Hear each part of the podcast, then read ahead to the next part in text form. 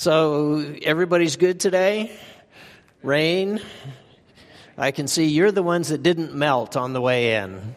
So, I'm not sure if that's the good ones or the bad ones, but at least you're the ones that didn't melt. And so, we're here to worship God and here to be able to praise Him and here to uh, talk about connecting authority and heart. And so that's one of those important things for us to be able to understand, I think. We have a lot of different things that go on in our world that have to do with authority, and I'm not sure we always grasp what it is. You remember when you were a child, there was one great authority in the world. And you could argue with your sister all day long, and it didn't matter. She wasn't going to believe you and then those awful, chilling words that she would say. But mom said, and you knew that the greatest authority in your life had spoken, and you had no choice but to do exactly what mom said. And so it goes from there, and we grow up, and we recognize there's a much bigger authority in our world. And that bigger authority, of course, is God. And so, who's your authority today? Hopefully, it's God in some sense, but I think today we don't accept God near as much. God's not always our authority, and we want to think of ourselves as authority it's it's interesting when you look for certain things. And so I go and I try to find these pictures all the time that fit with the lesson and everything. And so you'll type in believe and believe in God and what comes up is believe in yourself. And I'm like, well, I didn't want believe in myself. I want to believe in God. And but no, every single time it seems to be more about this idea of believe in yourself. You can do it. You're the one. You're that wasn't what I wanted. I wanted to believe in God. And it's almost as if that's not even in the question. It gets pushed out of the way. We don't believe in people as much anymore because they've disappointed us. We don't believe in institutions anymore because they have disappointed us as well. And so we've kind of lost our belief in a lot of things. And we tend not to trust things as much. And we say, see authority in a lot of different ways. And so here are some of the ways that we might see authority just when you mention that word. Yeah, okay, that's real, that's the law. But for some reason, we don't see it like that. We want to make fun of it. And we want to see it as if it's maybe not quite as competent. And so that's a lot of times what we see with authority is that, well, they don't have authority over me. And this is another one. I see authority, but it's crushing me. It's horrible. It's something I have to deal with. And authority is to be avoided at all cost because it's only here to crush us. Or, yeah, somebody's telling us what to do. And now we have to go do that. And they think they have authority. But we're going to grumble about it all the way, aren't we? We're going to let them know just how much we don't like it, we don't appreciate it, and when they're not looking, we're not going to do it. And so we see that kind of authority as well. At least that kind of reaction to authority. But when we think about it, the real authority is God. And the real authority is God because He's creator. He's the one who made everything. So He has authority over everything He's made, which is authority over us. And so, yes, He can say what needs to happen and what we're supposed to do. When you have that much power and force and personality and authority, how could there ever be rebellion? When you think about how big God is and all of the ways in which God is so huge and so mighty and so knowing of everything and could do absolutely anything, how could there ever be rebellion? And yet there is. And some of it's in us. Well, some of it's in me. Maybe you're not willing to admit that, but yeah, it happens sometimes that you go, I don't have to do that. I don't want to do that. And it just kind of works in. And how in the world can we ever do that with an almighty God?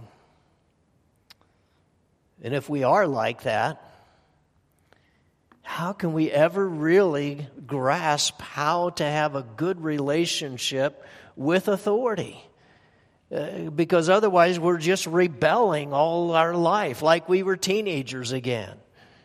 You know, wear your pants on backwards and dye your hair purple and all, whatever you can do to just look different somehow. And we've got a lot of that.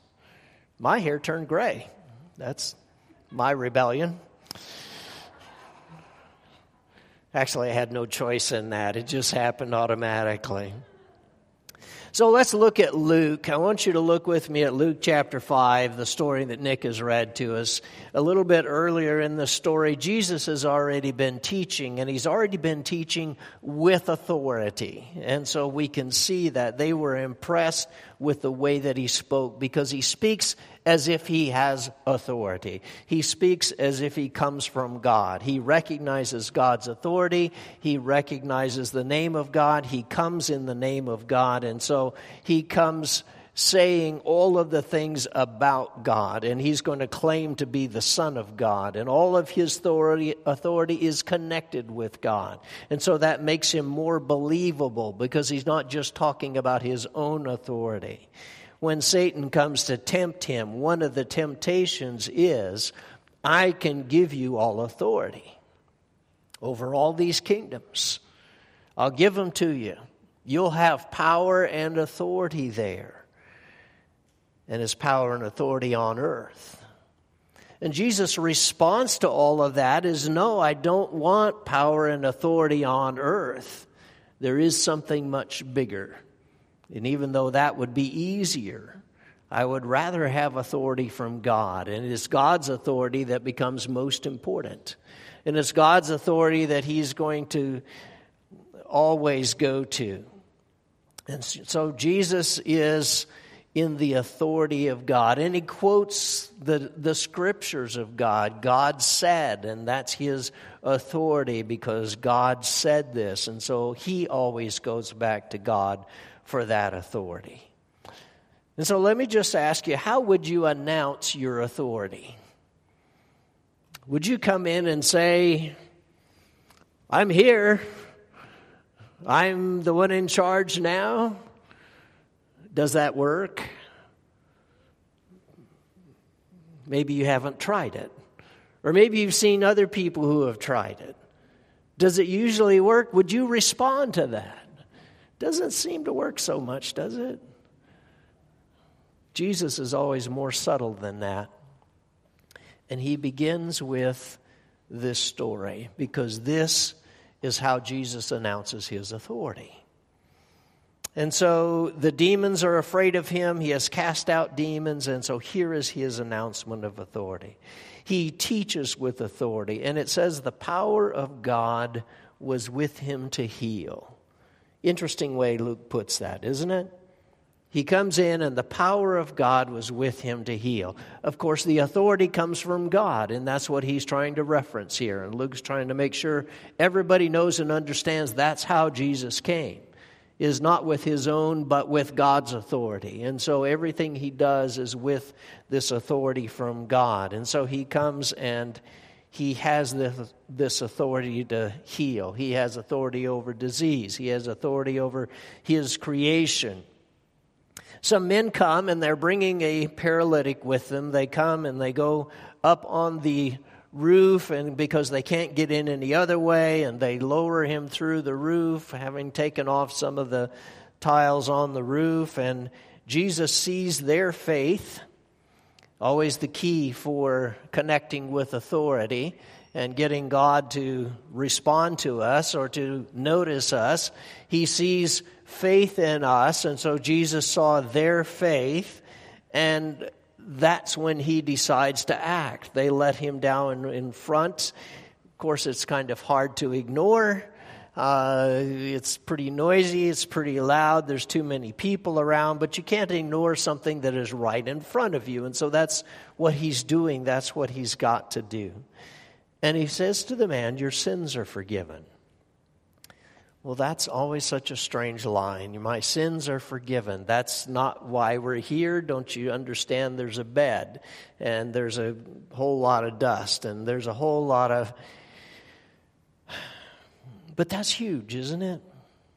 To be able to forgive sins is huge. It would mean that you're God and that you're the Son of God, and certainly that is what he means because only God can forgive sins. Of course, the Pharisees they're there to point that out. Well, what is he saying? Only God can forgive sins. Nobody else gets to forgive sins. You and I might forgive what somebody has done to us, but it doesn't mean that they're forgiven by God. They still have to go to God for God's forgiveness. And so, even though we might forgive and forget, and uh, that's the best way to handle things that are done against you, it doesn't mean God will, because God is the one who chooses whether or not He's going to forgive. And so they're saying, Well, Jesus, you're obviously wrong in all of this.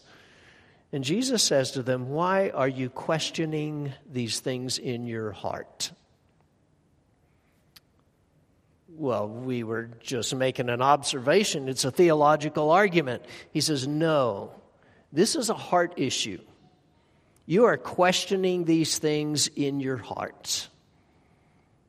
But so that you'll know, and he says, Take up your bed and walk. And somehow the guy gets up and takes a bed, and he doesn't take it up through the roof, I don't think, as you look at the story. He somehow gets himself and that bed out the front door and is able to go home. And so we see this incredible proof that Jesus has. As he lets him take up his bed and walk out, he gives him the authority to do that. Well, Jesus has this authority over disease, over physical limitations. He is able to heal. And so we are so impressed with Jesus and all that he does. But doesn't he seem a little rebellious?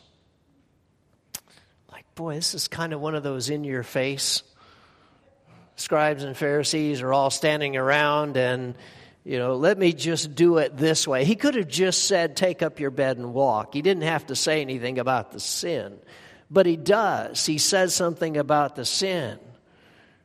He says, Your sins are forgiven, which I think is bigger than maybe the paralysis. And it's kind of knowing they're standing there, knowing they're watching. He's like, Your sins are forgiven, kind of in their face. Jesus, is he being rebellious? Not at all. But it might seem like it at times because they are the ones trying to impose another authority by being here and watching and saying, Now we're here to make sure that you don't mess up. It's not their place. Who does the Son of God need to watch him and make sure he doesn't mess up? But sometimes that's where rebellion comes in because they think they have the place to say, it's my place to watch you. It's my place to have authority over you. And Jesus is not rebelling against God at all. But he is rebelling against their place and they're imposing this supposed authority that they might have. They don't have it. And so, yes, he's going to act like that. And yes, it's going to seem like he is rebellious in all of this. What an incredible thing it is. When we act with authority of God and others are not, it seems like rebellion. And it seems like Jesus is not just obedient to them, but Jesus is obedient to God. And so make sure that when we're talking about rebellion a little bit and this whole idea of authority, that we understand sometimes we might need to be rebellious against other people because we have one authority, and that is God. And that is the only one. And there isn't anybody else. And yes, there are other people that God has appointed and that God has put in place. And yes, they may have authority, but it does not go beyond what God said. And so the main authority is always God. All right, I hope I've confused you enough with that. Let's look at rebellion and what rebellion really looks like, okay? And so I've got a story to tell you, one that you know very well. What if someone could cure slavery, disease, and poverty and world hunger? Would you follow them? Would you allow them to have authority if they could cure poverty, hunger, disease? I mean, just COVID, we would say, oh, absolutely. We'll follow anybody who can get us out of a mask. And yet, it doesn't seem so easy. Would you let them have authority over you and recognize them as authority and not complain about the way they have to do it? I know that's the big one, right? Because that's the hardest part. We're not going to argue about it. We're not going to complain about it. We're going to do exactly what they said because they have the authority and the power to do it. And of course, that's the real question. It might be unusual, but would you trust them no matter what? And so the story, of course, is about Israel and about how they were captive in Egypt for a long time. It had been 400 years. They had been forced to be slaves. They had been forced to work and build their cities. They are not in proper living conditions. Their children are being murdered, and they prayed to God to deliver them. Please send us someone who will relieve us of this. And God decided to deliver them. He heard their cry, and He sent Moses to deliver them. Well, the only way to deliver them is well, there's probably a couple of different ways. First of all, you let them take over Egypt, right? Throw out all the Egyptians. The, there's going to be a, a war and we're going to take over. But that's not the way God chooses to do it. For some reason, He's not going to destroy Egypt. He says, I'm going to give you a new land, a new place. And He sends a leader named Moses. And so we are going to walk from Egypt to this new land. And you might hear some groaning. We're going to what? I'm going to give you a new land. And once you get there, all you have to do is start wars and fight and kill everybody that's in this new land, but I'm going to give it to you. Don't worry, you'll win. Well, this is sounding bigger and bigger.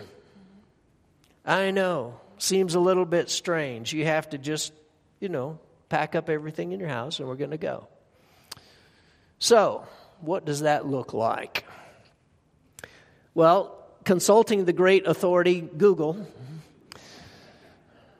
if you begin to look at what this would take to walk from Cairo to Jerusalem, and you put it on days, and I'm sure you can't read it from where you are, it takes six days and four hours. It is 727 kilometers. And so, in six days and four hours, that's how long it would take to walk there. Of course, that's without bathroom breaks. And so, you know, if you're going to need that along the way, you might want to count that in or stops for snacks or gas or anything like that. If you have a car, it takes eight hours and 59 minutes if you left right now, you would be in Jerusalem before midnight. Does that make sense how long the journey is? Okay? That's the distance.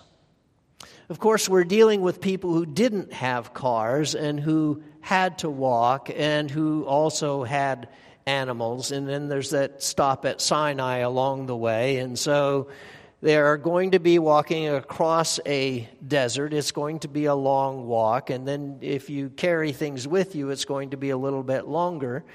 And it's a little bit longer if you have to take all of your neighbors. And it's a little bit longer if you have to take the whole state or the whole country with you. And every single person that you know everywhere around you is also going to be on this same path, on this same road. It's going to take maybe a little bit longer carrying everything you own. Or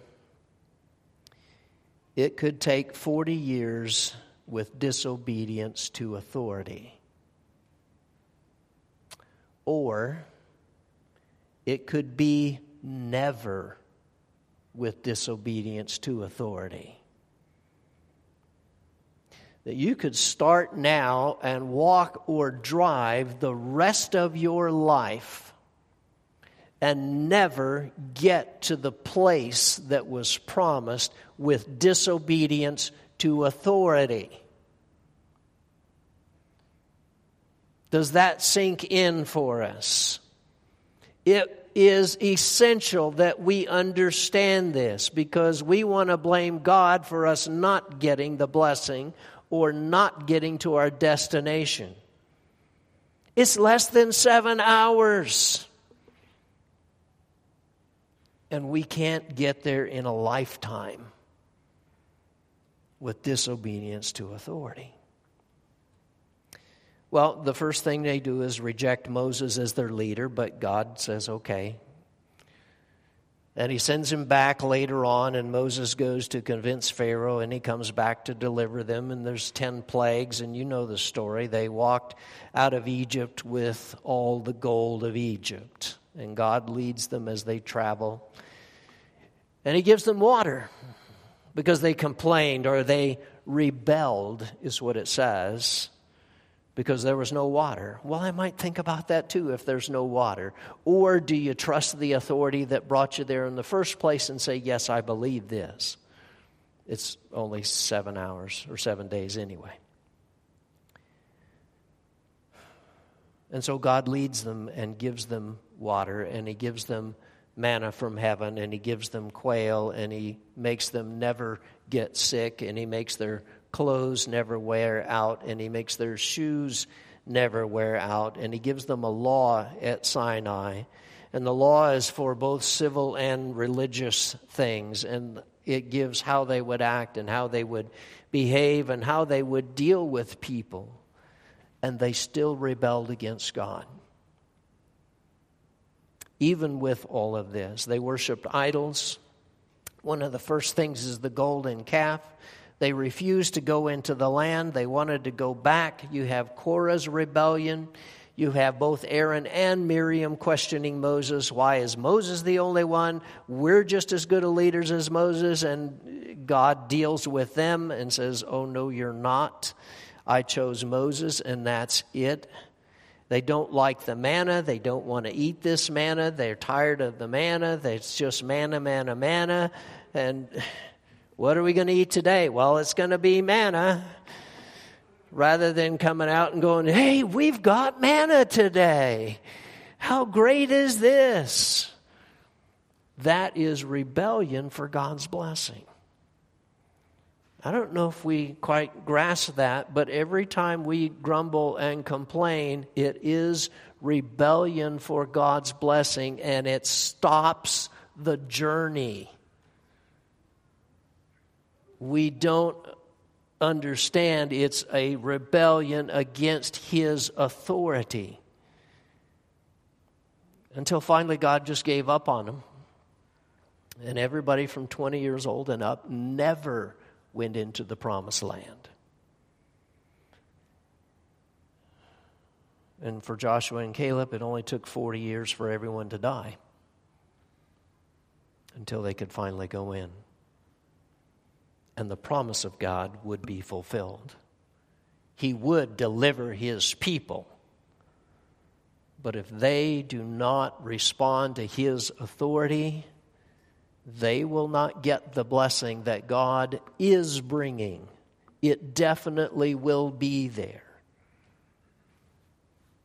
But we have to understand it's about this authority and that we have to see God as that authority. Well, in Psalm 95, he talks about this whole concept of what happened with Egypt. And in Hebrews 3, he quotes out of Psalm 95. So I'm going to take the Hebrews 3 passage where he talks about this.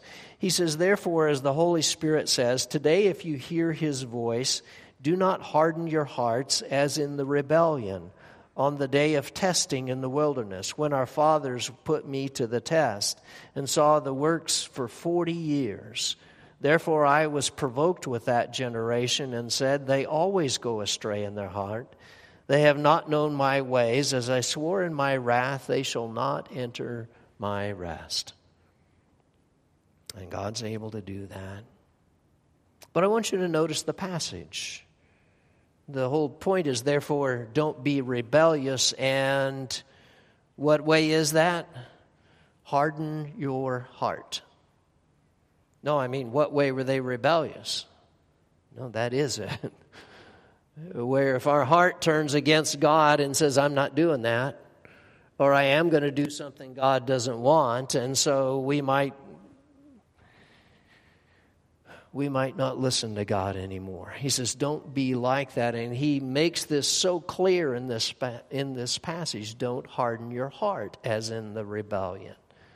I was provoked by that generation. And he talks about this as they always go astray in their heart. And so God is connecting this idea of heart and authority together. Are we going to mess up? yeah, we're going to mess up. Are we going to sin? Yeah, we'll probably sin. You'll probably be sin before next week.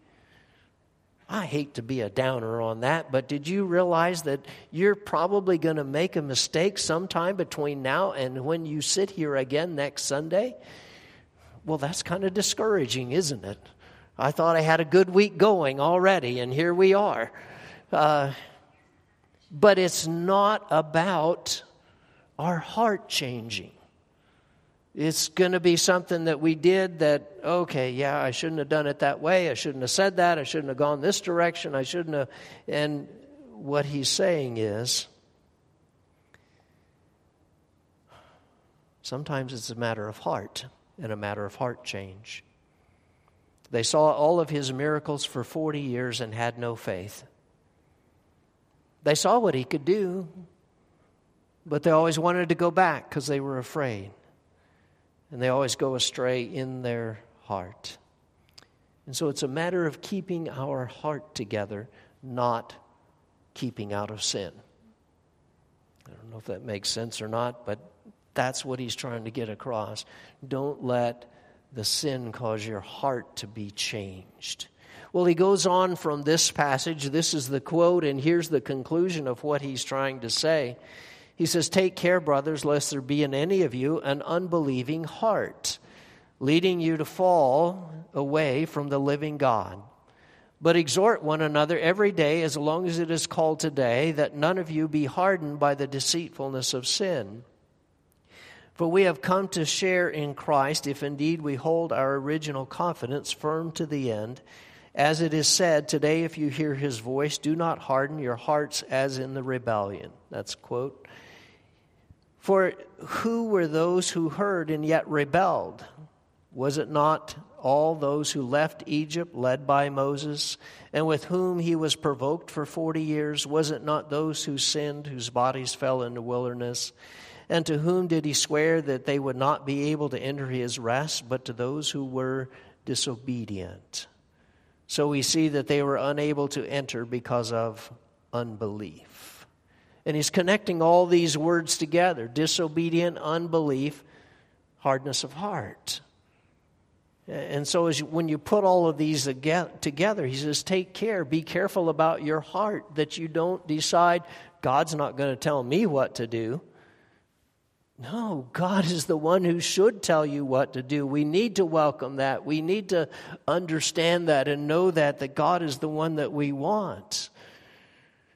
And so he goes through who rebelled. Well, it's the ones that we've already talked about. They were unable to enter because of unbelief. Why? It's because they thought they could control their own deliverance.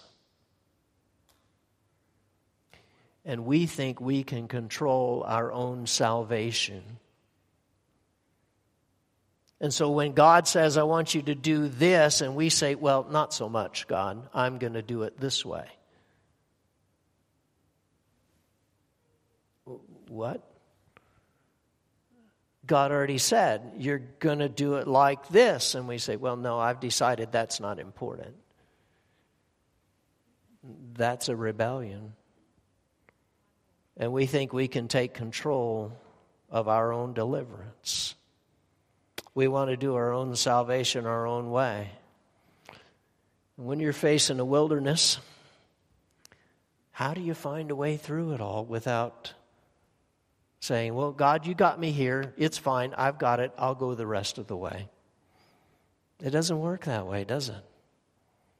We either accept God and who God is. We used to study the Bible and look at it as authority. Now you use Google, I know. Okay, I already did. I'm sorry. But that's one of the things that helps us. We need to see Scripture as more important, is it has more authority. And maybe we're overreacting to Pharisees or control people, and we just don't like being told no, and or that we can't do that, and it can get distorted. And so, is it just obedience that matters? Is that all I'm saying? And you've heard that one before. Keep the law. And it didn't produce what they wanted. It made Pharisees. Well, if doing absolutely everything God says, down to the very last letter, doesn't do it, then how do we do this? Well, God says it's a problem with their heart that they didn't believe, that they didn't enter. So, who does have authority?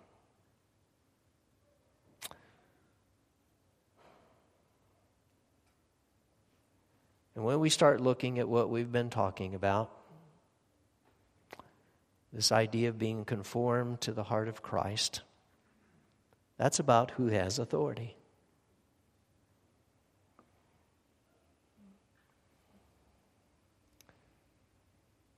It's letting God be in control. It's responding to the love of God. Tell us what we'll do, and we'll do it. And I guess here's how I have to think of this. Because I'm sharing with you one of mine, okay? I have that little guy inside of me that says, don't have to. And I don't know where he came from, but he's in there. And he's never gone away. It is that the command of God that is over me, that has authority over me, and I believe that. But that command comes from a living God. Can He tell me what to do? He can absolutely tell me what to do. And I believe it, and I want Him to, and He should. But we need to say it like the love of God has authority in my life. And that is what drives and controls my actions and the decisions that I make. And if I'm going to decide yes or no, it's going to be based on the love of God. We see the same thing happening with family. We decide to get married, there's a covenant there. This is the authority I'll live for, is for my family. And we choose it, right? And action is based on what we do, and so it's based on our love for someone else not even the person themselves, not just the word that they say, but it's a way to love them. It's a way to love God. It's a way to let them have authority. And so don't tell Nancy, okay? But when she says, I want you to do this, that's a way to love her. Okay? Is it authority? Well, I have to do stuff. And the first thing you want is, I don't have to do what you say. Yeah, if you want a covenant, if you want a wife, you kind of need to understand how authority works. She's not taking away yours, but the authority is the marriage. The authority is that God gave you the marriage. The authority is really from God in that He's the one over all of this. And this is a way to love them, and this is a way to let them have authority and let them have say over what we do, whether we like it or not. And we will do it because we love them. And that one I can live with. That one I can get behind. And we will act because of our care for them, and it's for their benefit, and it's what is best for them. And it becomes a way for authority to work in your life. Because we choose to love them and give them first place. We choose to love God and give Him first place that we obey His words, not just because it's best and we'll get something, because it's a way to love God. It's all over Scripture. Paul puts it like this in 2 Corinthians 5. He says, For if we are beside ourselves, it is for God. If we are in our right mind, it is for you. For the love of Christ controls us because we have concluded this that one has died for all, therefore all have died, and he died for all, that those who might live might no longer live for themselves, but for him who put who for their sake died and was raised. And so Paul in his behavior says the love of Christ controls me. It's not me anymore. It's not everybody else anymore and we recognize He has heart. He has this kind of heart that God is looking for. And he says, Since Christ died, I've died. And everybody else has died because I wouldn't want to be anywhere but with Christ. And therefore, since Christ died, I'm connected with him. Jesus said it in several ways as well. He said the commandment is to love God and love your neighbor. Okay, well, when? on Tuesdays, right? But on Thursdays, I can. No, it's it's another way of saying God has all authority, and so love God and love your neighbor. If anything is outside of that, then but we don't have as much trouble with that one, do we? Jesus said, God is looking for worshipers. Good enough. I'm one. You're here. You're one. So we understand the authority of God there. God, Jesus says, repent, we repent. If Jesus says, follow me, we follow him. If Jesus says, my kingdom is coming, we want to be in it. If Jesus is baptized, then we want to be baptized. It allows us to join his life and to join his death. And so let me just ask who has authority in your life? Maybe you just rebel against everybody. it's a general way of approaching life, and it gives you problems, doesn't it? A life of rebellion never pays off because you feel like you're just spinning your wheels and you're never going to get to the destination. That's because you don't know where the authority is. And if you've got to understand that the authority is there and that God is it, and everything else depends on you knowing that. And so, authority is when you want that person with you. You want their protection, you want their company, you care about pleasing, you're not afraid. They have authority. And you walk in their light. because everything else is just darkness. And so deciding who has authority in our life is essential. And when Jesus comes with authority, it's with his words, not with a sword. And when we believe the words of Jesus and bring them into our heart, it is a quiet revolution that changes the world.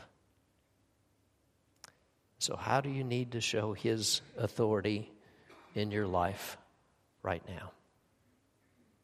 Do you need to repent? Do you need to be baptized? Do we need to sing praise? Do you need to worship? Do you need to pray? Let's pick one of those that's going to show God's authority in our life right now.